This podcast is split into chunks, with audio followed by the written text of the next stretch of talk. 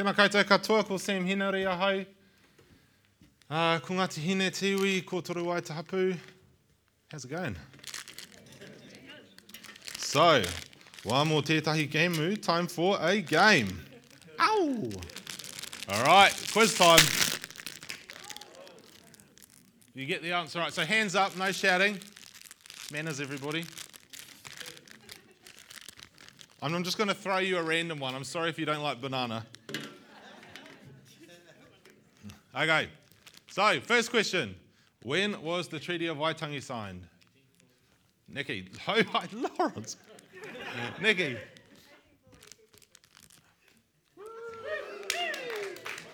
Okay. What is the name of Wellington in Maori? What's that? Wellington, did someone say?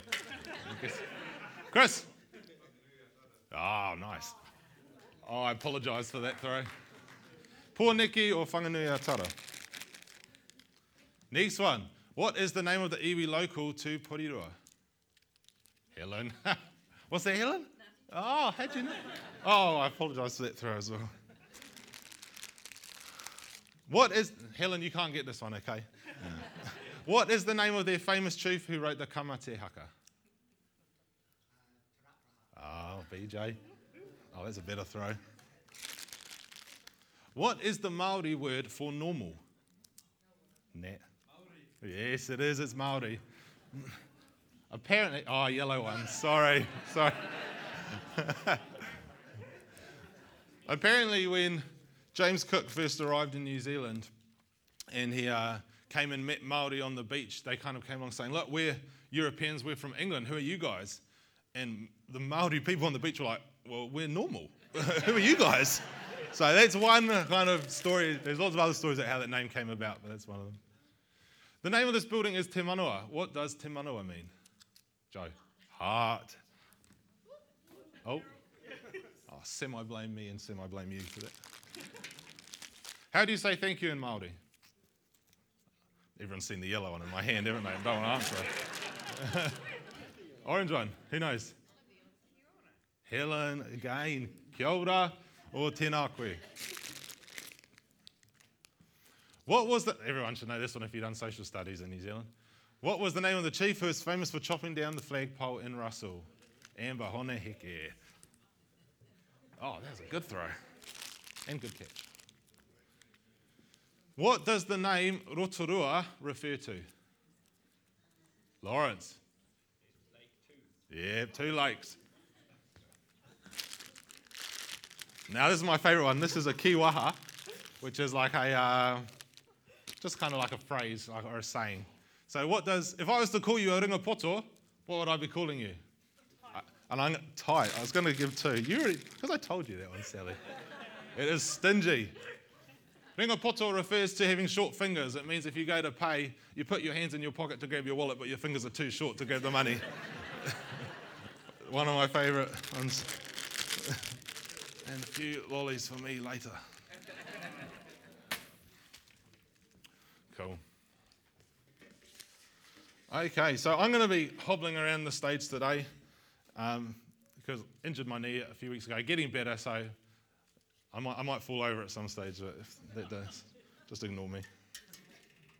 So I want to start by looking at a, um, a quick story. So when, before I preach, I think it's quite cool to be able to share kind of stories from our country before we do it because we've got a great history in Aotearoa. Some of the ways that God has moved through this land has been really exciting. And I'm not going to go back to 1840 today to the Treaty of Waitangi because we could be here forever arguing over kawanatanga governorship, tino rangatiratanga, and sovereignty, and because people still haven't figured out those arguments yet, so we'll, we'll leave that for them for a bit.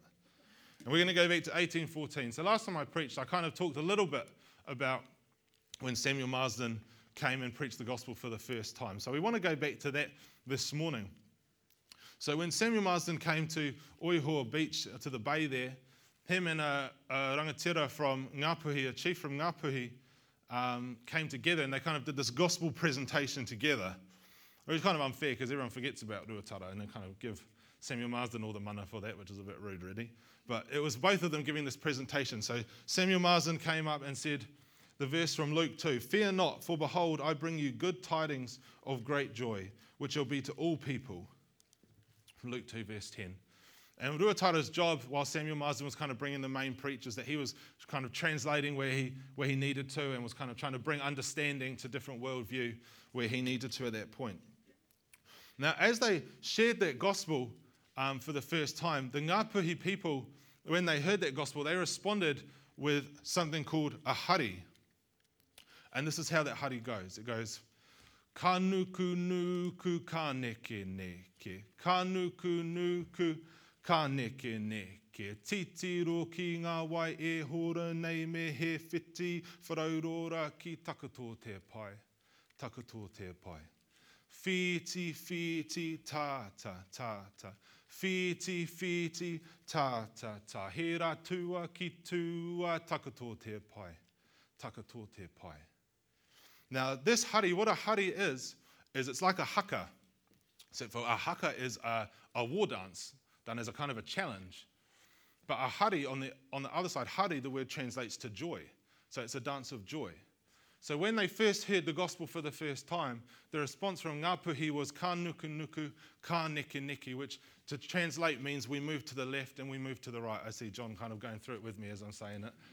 We move to the left and we move to the right, basically meaning we make space for you here, which is such an exciting kind of response to what's being said. Now, there's two kind of arguments as to kind of what the Ngapuhi were responding to at that time. The first argument people say is they're responding to the gospel.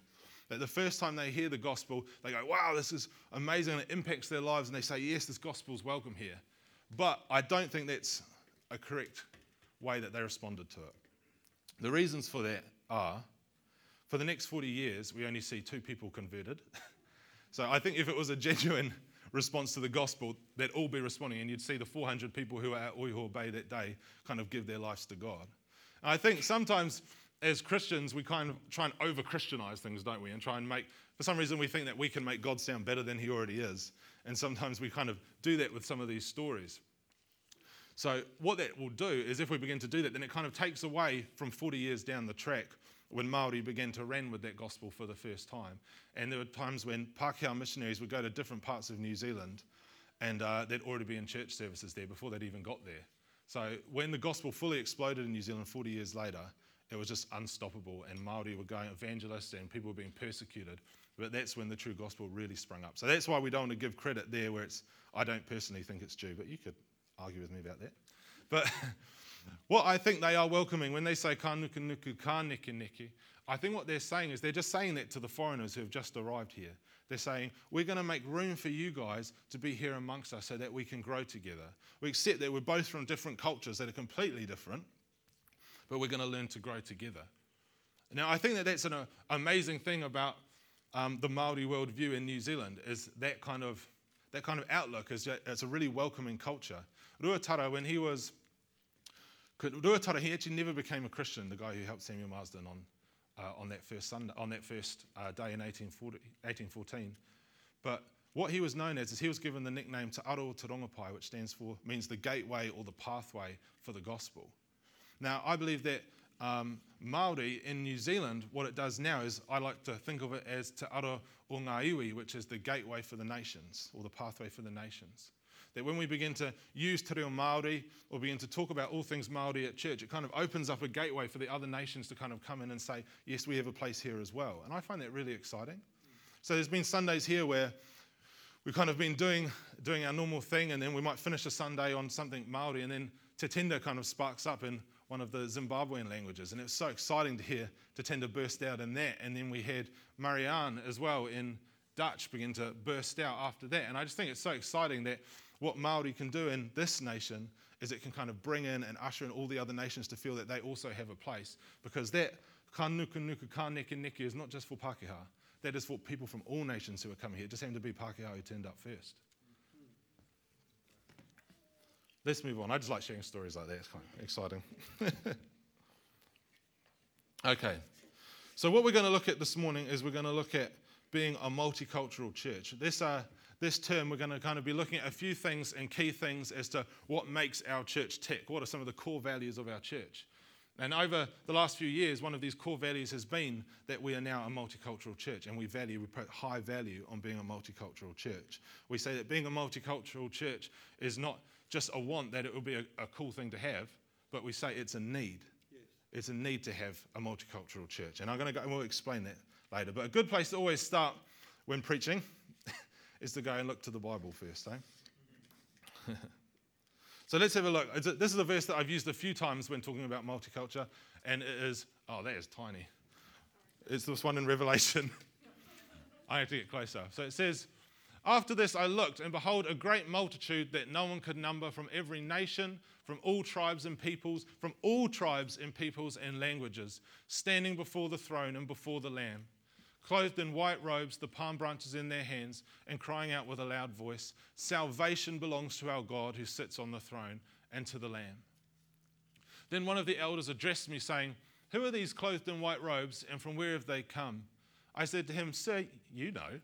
And he said to me, These are the ones coming out of the great tribulation. They have washed their robes and made them white in the blood of the Lamb. Therefore, they are before the throne of God and serve him day and night in his temple. And he who sits on the throne will shelter them with his presence. They shall hunger no more, neither thirst any more. The sun shall not strike them, nor any scorching heat. For the Lamb in the midst of the throne will be their shepherd, and he will guide them to springs of living water. And God will wipe away every tear from their eyes. Amen, indeed. That is a promise to not just one culture or one group of people. That is a promise to the world. That one day this is what the church is to look like. When we get to heaven, this is what it's going to be wiping away tears from all nations. That we're all coming together for that.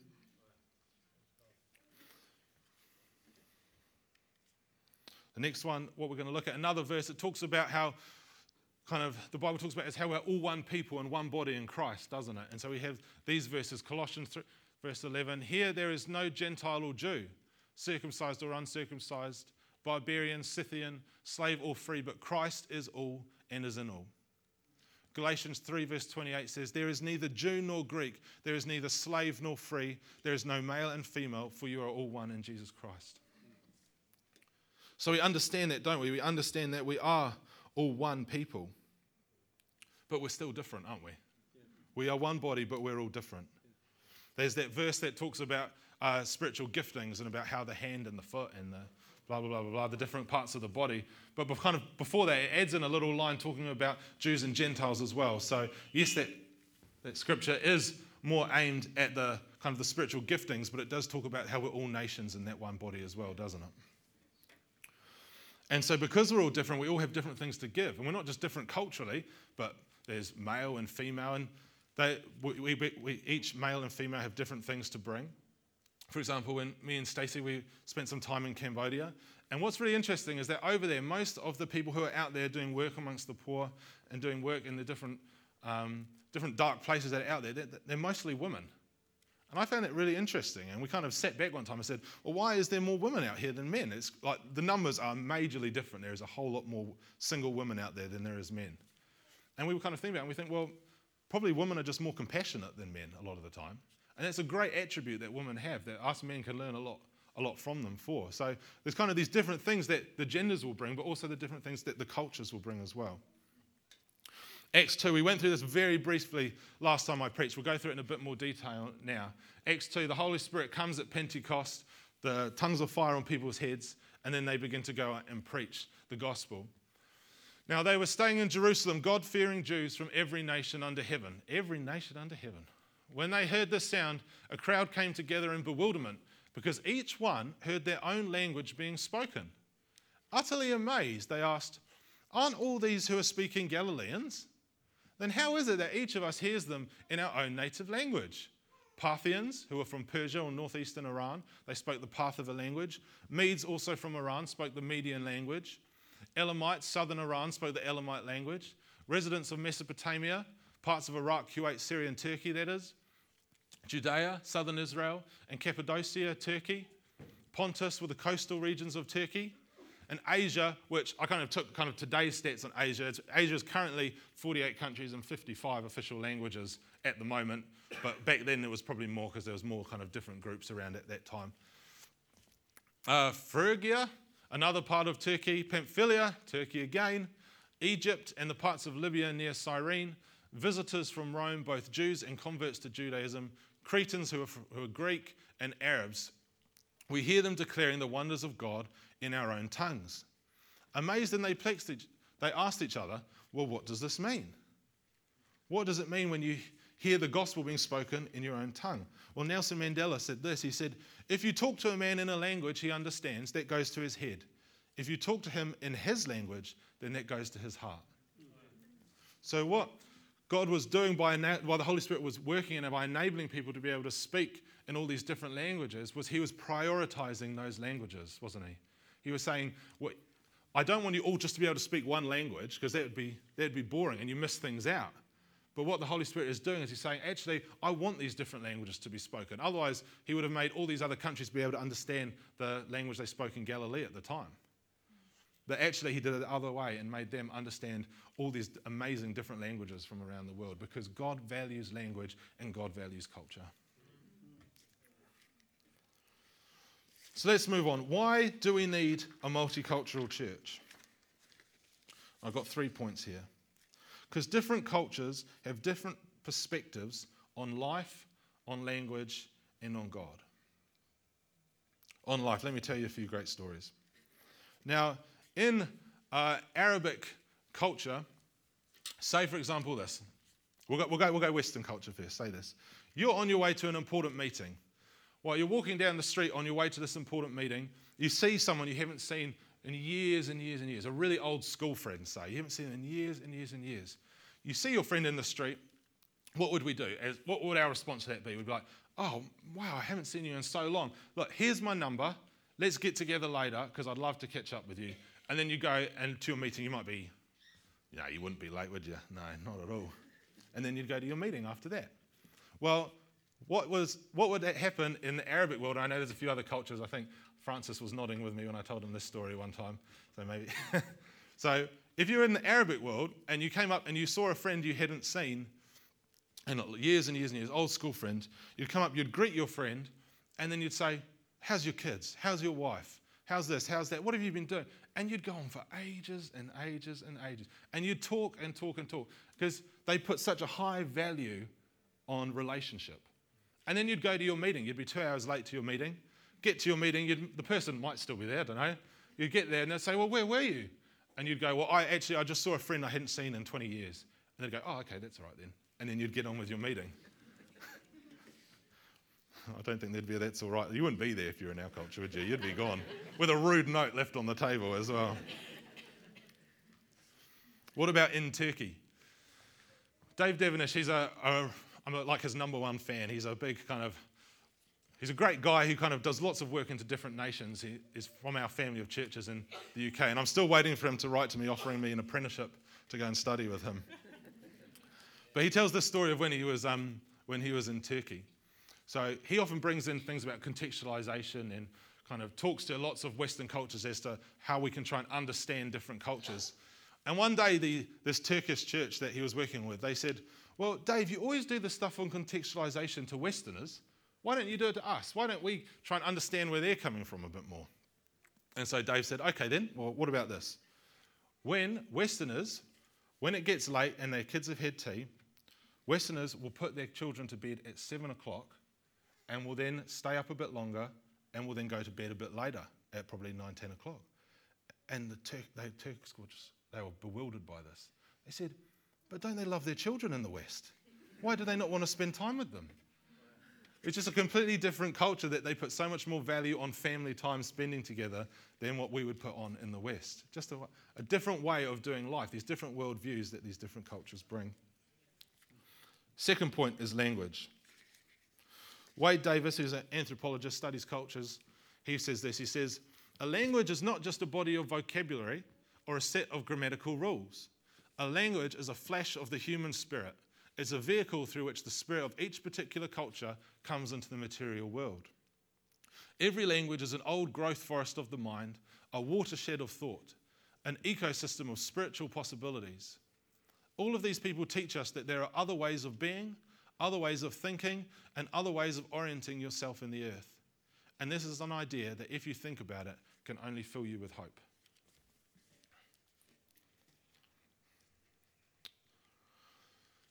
When we learn about the way different languages kind of speak, when you learn a language, you're not just learning language. Uh, we recently had um, Mike Hosking have a, a little say on Te Reo Māori, and one of the things he said is he said, it's no use because when we're trying to talk to people, no one else speaks it. So when we're using it as just a sense of getting my point to your point, what's the point in learning Te Reo Māori in New Zealand? Because no one speaks it. No one's going to speak it when we're trying to do international trade deals. What's the point in Te Reo Māori? There's no point in it anymore. And he's, he's true if he says that if it's just a point of getting your point across, then maybe there's not. But language is so much more than just communication, isn't it? When you're studying a language, those of you will know if, you've, uh, if you study a language or you know multiple languages, that when you speak another language is you begin to understand where that culture's worldview comes from. You begin to understand what's important to that culture, how that culture sees different things in the world. So, for example, in Maori, there's a word called manaakitanga. Now, manaakitanga basically translates to like encouragement or hospitality. There's all these different meanings that go with it. But when we break down the word manaakitanga, it breaks down to mana, which is kind of a person's kind of almost honor, a person's honor. Like if they have a lot of mana, then we kind of, they're held in high regard. As they have very little mana, then kind of shuffle them to the corner. And then so it's mana and ake, and ake means this way. Ake means up. So manaakitanga is to take their mana and take it up, to encourage them, to help build someone's mana up. Now, these are things, we don't have a word like that in English in the English language. I've heard someone say that if you want a language that is best to communicate with someone, then you learn English. Whereas if you want a language that has a lot more meaning to it and a lot more effect to it, then you can learn lots of other languages that will do that. So that's what language can do. The other, uh, the other example I've got is uh, one I talked about last time, but there is a culture that, oh, in, in the West, when we say we're in love with someone, when I fell in love with Stacey, that's what we say, don't we? We say, I fell in love with Stacey. We don't all say that. You say about your own partners. but I, I fell in love with Stacey. That's what I say. I fell. I fall. There's, you know, it's, I have no control over it. I just fell over. It's just one of those things that happened. I just fell in love with her. It just came upon me. And what that means then is it means that we can quite easily fall out of love with that person, doesn't it? If it happens like that and we have no control over it, then it can happen the opposite way as well, can't it? That we fall out of love with someone. Well, there's a culture that I cannot remember the, the name of the culture, but they describe love as a painting. That instead of falling in love, is that you paint love. So, what happens? What does that do to us when we begin to understand love as more of a painting? Well, it means we have to put work into it, doesn't it? It doesn't just happen. Is that we've got to put work into it. And there might be a time in your, when you're doing this painting where you come across a part of it that's a bit harder. And so, what do you do? Well, you might just need to take a step back, look at it, approach things from a different angle, and go at it again. Think about it for a while, go at it again. Do you see how understanding this other language is so helpful to us understanding what love actually is? Not this silly little thing that we fall in and out of, but it's this thing that uh, requires our time and our effort that we put into it. And the other thing, the last thing I've got um, for why we need a multicultural church is because we need different cultures' worldview on God and who God is. Because the Bible is not a Western book, the Bible is an Eastern book. Yet, for some reason in the West, we think we're so intellectual and know so much about it compared to other cultures, don't we? It's so easy for us to judge other cultures and what they bring when they share things from the Bible. It's like I've, I've kind of I've shared this before, but the way we need other cultures, it's like three, three blind men and an elephant. You have the elephant sitting there, and the three blind men come up to the elephant, and one of them grabs it by the tail and says, Oh, it's this long, thin thing with a really kind of rough end to it. Another man comes onto the side and he grabs the side of this elephant and goes, It's huge. It's huge. It's this giant. It's really solid and hard. And then another guy comes to the front and grabs the trunk of the elephant. And it's like, Oh, it's really weird and kind of snorting at the end. but what does that do? Well, the three blind men then have a better impression of what the elephant actually is than them only grabbing it by this single part. So it's the same for us with church, with God. For us to be able to understand God to more of a fuller extent, we need other cultures to be able to talk into it. We don't just want it, we need other cultures to be able to talk into that.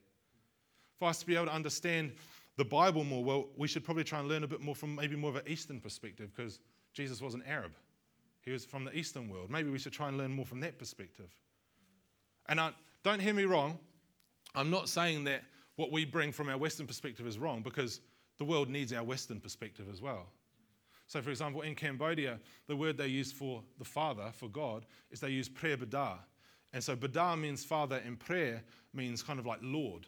There is no word for the father as just a dad. There's no word for that in the Cambodian language because it's a hierarchical language, so they like to put the hierarchy in it and say Lord God. So for us as Westerners, we can bring in and say, actually, we don't need to know the Father as a Lord Father.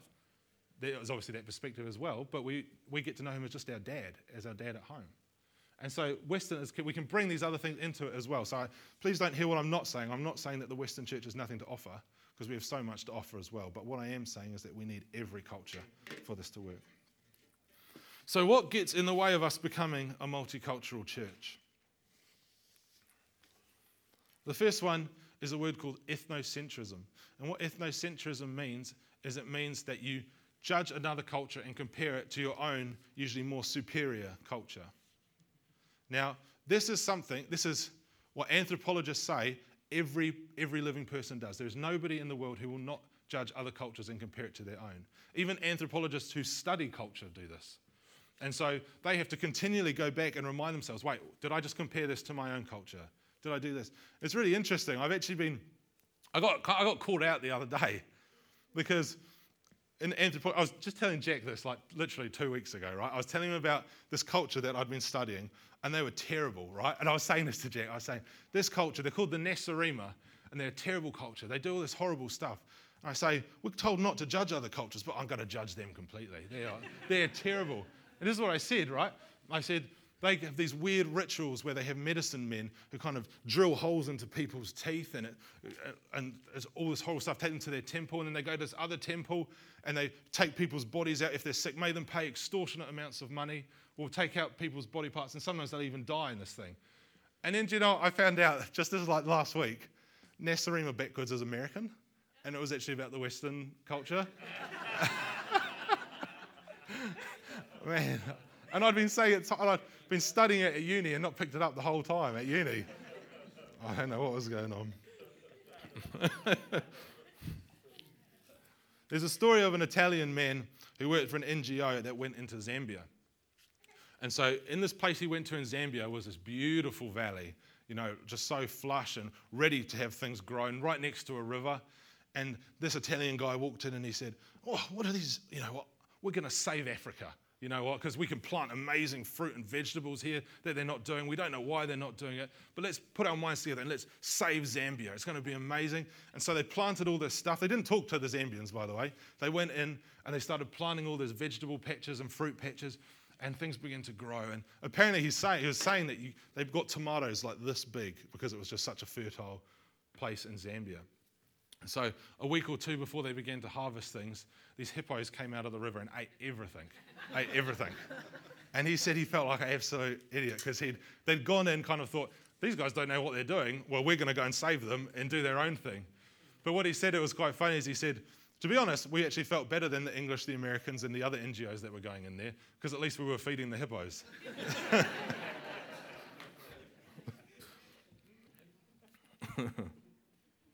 What we're going to do is I'm going to put up a few names of countries on the screen here. Because there might be some countries or some people groups or different ethnicities that stand out to you when I put them up of a nation that you have put your judgment on and compared it to your own. Now, all of, all of us will do this to some extent, so don't feel I'm the worst, because you're not, because everyone does it.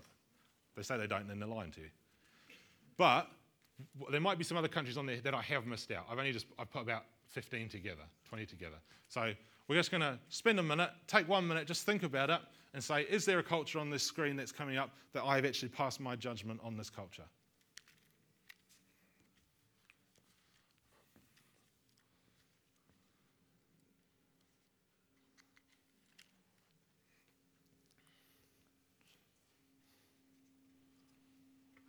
Almost needs some music to go along with it, doesn't it? But, but, Probably not suitable music. Cool. So, God might just begin to speak to you as we continue to talk about different nations that you might have passed judgment on and be comparing it to your own. Now, I'm not saying you're a racist.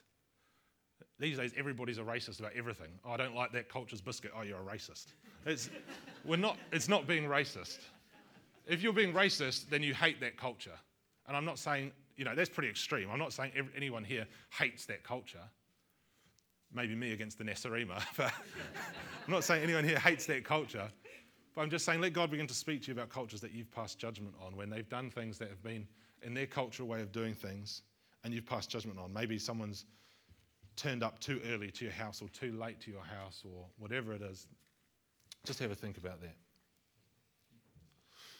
When me and Stacey were in Cambodia, there were a few things that we really struggled with over there. We struggled with the heat because it was ridiculously 46 degrees.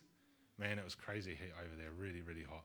And at night, Adam was with us as well. Adam Roach was with us. At night, our aircon didn't work. So it was 36 degrees at night. And me and Adam would just sit on this leather sofa and peel ourselves off it. you know, these big wet marks where we just sit and watch football videos. It was very depressing. So it was really heat. We struggled with the heat. We struggled with the food. I was just like on the toilet constantly. we struggled with the food and we struggled with the traffic because they describe the Cambodian traffic like a river. There's kind of there's no rules to it, but it just flows where it needs to flow. That's how they describe the, the traffic in Cambodia. Everyone on motorbikes. So what happens in Cambodia is you get Westerners like myself who will go to Cambodia and say, "Oh, it's too hot. Your country is too hot.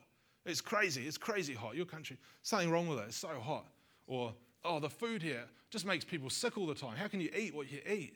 How can you do? Oh, the traffic's crazy. Like I almost got crashed into all the time. And this, and you know what happens when people begin to hear you say that over and over again about their culture? Then they begin to believe it, which is a really sad thing. And you know that in many parts of Africa, the name for white man is actually translates to boss because of the way Westerners have gone in and kind of treated a lot of people in Africa. So what happened was one of our really good friends, oh, there they are, Narrett and Rannick. They were some of me and Stacey's, they've actually had kids at pretty much the same time as we've had kids as well since we've been back. They're some of our really good friends over there. Now, they came over to Sydney and we spent some time in Sydney with them.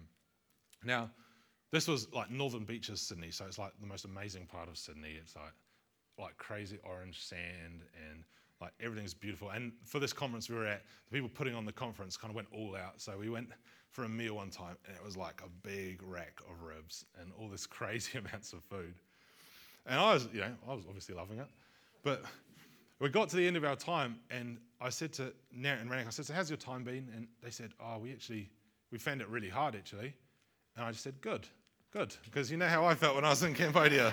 but it was interesting what they struggled with is that they struggled with the food because they didn't like a lot of the food over here, same as I struggled in Cambodia. They struggled with the food in Australia. This big rack of ribs we had was smothered in barbecue sauce, and they couldn't stand barbecue sauce because it was so different to what they were used to. They got travel sick all the time. They couldn't go in cars. Rannick, in particular, the lady on the right, they couldn't go in cars, and she'd walk just kilometres and kilometres instead of having to drive because um, she wasn't used to being in a car because she was used to just being on a motorbike all the time. And she'd get so travel sick every time she was in a car. And then also, the other thing was, any time she'd go into a room with carpet, she'd get all these allergies to the carpet, the dust that was in the carpet, because they don't have carpet in Cambodia. It's all tiles because it's so hot. If you think about it, carpet's a bit gross, really, isn't it? Like, we all, we all walk on it in our shoes and put this gross stuff in it, so no wonder they all get sick from it. It's not good. But the thing that was so good about Narrett and Rannick getting sick, apart from the fact that they had a bit of what I felt, was that they learned that it wasn't their culture that was the problem. It wasn't their country that had something wrong with it. But what they learned was that if you go from any country to another country, you will find something hard. How many people, our church was originally uh, planted out of the UK. How many people, when they came over, found it hard to go from the UK to New Zealand? So lots of people found it hard. And what was the thing that we always said? Oh, it's so different over here. That's, yeah, that's true. It's a different country. Like, it's going to be different. so that's something that, that we just got to be aware of. That often we will judge other cultures, but it's just when they go into a different place, you will always struggle with that and always find it hard. So when we go into different cultures, places for dinner, and you might find it hard there, maybe just keep that to yourself. maybe let's just keep this kind of things to ourselves. Yeah? Cool. Another thing that we kind of pass off as ethnocentric and we kind of put judgment on other people's cultures for is for the way they do church and the way they do God, isn't it? Sometimes the things that they say can be a little bit strange and just foreign to our Western culture or whatever culture we're from. Some of the ways that people approach things might be very superstitious or a bit, we don't agree with that. But let me just argue is the points they're making, do you not agree with it because it's biblical or do you not agree with it because it's your own culture's worldview? So often we grow up and we get the two mixed together, don't we? I remember when I was younger, I got told at all these Christian uh, youth groups and stuff, I got told when the Holy Spirit comes inside you, it's pretty much like your conscience. So, you know, it will tell you things that are right and things that are wrong, and it will just feel right and feel wrong. Well, no, that's worldview. That's what worldview does to you, not, not the Holy Spirit all the time. I believe the Holy Spirit can do that, but majority of the time, that's actually worldview that is telling you things that are right and wrong. And so we can't base our feelings towards another culture and we're not comparing it to the Bible and what the scripture is actually saying. That's a big one. So, for example, how many people here would feel uncomfortable if I started praying, Allah, you are so good? Lots of people might feel a bit uncomfortable with that. Yeah? Well, what does Allah translate to? Allah translates to He who has no beginning. And when you actually look at the Arabic Bible, what is the word they use for God in the Arabic Bible? Is the word Allah. So for us to say, you can't, you guys go, we go to a Muslim country and say, you guys can't use the word Allah for God. Well, why not? The Bible talks about God not having a beginning. He was always there. And these are kind of things that different cultures can kind of bring into our Western culture for us to have a greater understanding. Because what, what does God mean? I don't know. I don't even know it has meaning. It's just a random word that we've thrown in there. But Allah actually has meaning to it. It actually says, He who has no beginning. And I find that quite powerful. This, this, uh, this quote here from a guy called Dean Fleming. He says, At times we must be willing to allow our own culture bound theologies and practices to be confronted and renewed. Only then can the gospel hope to address new challenges and constituencies with spirit graced authenticity. Those of us who are part of dominant cultures and mother churches especially need to confess that we, like the Jerusalem Jews, have too often tried to impose our own superior interpretations and cultural expressions of faith upon Christians in other settings. Again, don't hear what I'm not saying. I'm not saying that the Western culture is terrible, but this is for every culture who needs to hear this as well, yeah? That we all pass judgment on other cultures. It's saying that we all need to be constantly thinking about. The last thing I want to talk about is I just want to talk about tolerance versus acceptance. This is something that Jan always talks to me about, Jan and Marianne, when we, when we catch up. There's an important difference between tolerance and acceptance, okay? So Esther sang out this morning. It was amazing. Can we just give a hand for Esther for that song? That was so good to hear, Esther. So good. Now, it's important to think what were we thinking when Esther did that? Were we just tolerating what Esther was doing, thinking, all right, the real worship will start soon? Or were we accepting what Esther was doing? Were we saying, you know what, I know that God is using these people in different nations to really bless us? I really love, Esther actually made that song up last night, by the way. That was so good. Yeah. I phoned her at about six o'clock last night and asked her if she knew a song, and she said, Yeah, I'll, I'll think of one, and then made it up. So it was great. But talking, what was the translation that we heard uh, was written on the board about how the Holy Spirit rules in this place? I've not really heard a song talking about Holy Spirit ruling. I'm talking about being here. But it's so encouraging to know that the Holy Spirit rules in this place, knowing that there is no demonic activity that is allowed to take place here because Holy Spirit rules here. You see, these are the things that different cultures can bring to us. So, Esther, you know, you know it, but we love it and accept it so much when you bring things like that to us. And so, these are things to think about. There are things that will be a bit confusing, we might feel a bit weird about when people do them, but we always got to continue to ask ourselves is this biblical or is it my own culture that's making it sound wrong? Uh, if we can get Jack just to come up and play a song.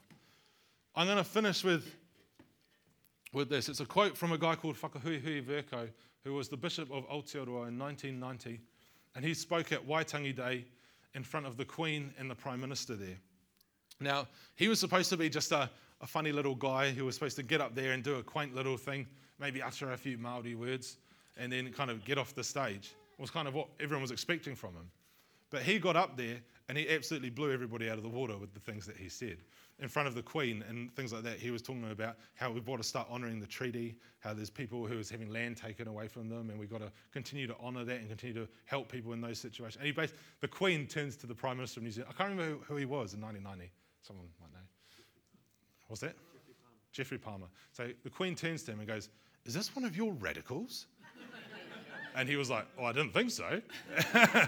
but the things he kind of came up and said are amazing. And this is how he concluded his talk. He said this He said, Let us sit and listen to one another. And so I conclude, as I remember the songs of our land and I remember the history of our land, I weep here on the shores of the Bay of Islands. May God give us the courage to be honest with one another, to be sincere with one another, and above all, to love one another in the strength of God. Now, this is something that is a cry for all of us as a nation, isn't it? That there are so many different cultures in our nation. Let us take what Whakahuihui Vercoe has said and apply it to all of us from different cultures. What I want you to know is that if you're here this morning and you're from a culture that is not Māori and not New Zealand Pākehā, even though you two are included, but you're kind of from New Zealand, what I want to say is that you're so welcome here this morning. You're so welcome here this morning. That we use the word tūrangawaewae. We use that word, we've used it as a place, way to describe Jesus. Tūrangawaewae translates to standing place or place you have a right to stand. Place that is home for you. And we've talked about Jesus being that for us before as a, as a church, haven't we? How we can refer to Jesus as our tūrangawaewae. Here's our standing place, place that we could call home. Well, I want to say this morning that if you feel you're here and you might be from somewhere, a different nation, even just another part of New Zealand, and you're struggling with a sense of belonging, know that this church here can be your tūrangawaewae as well. That that is what we feel called to as a church.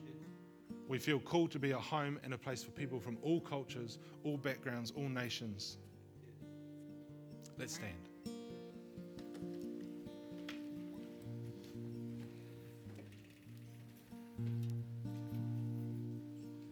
Can we all just close our eyes for a bit? Let's just close our eyes.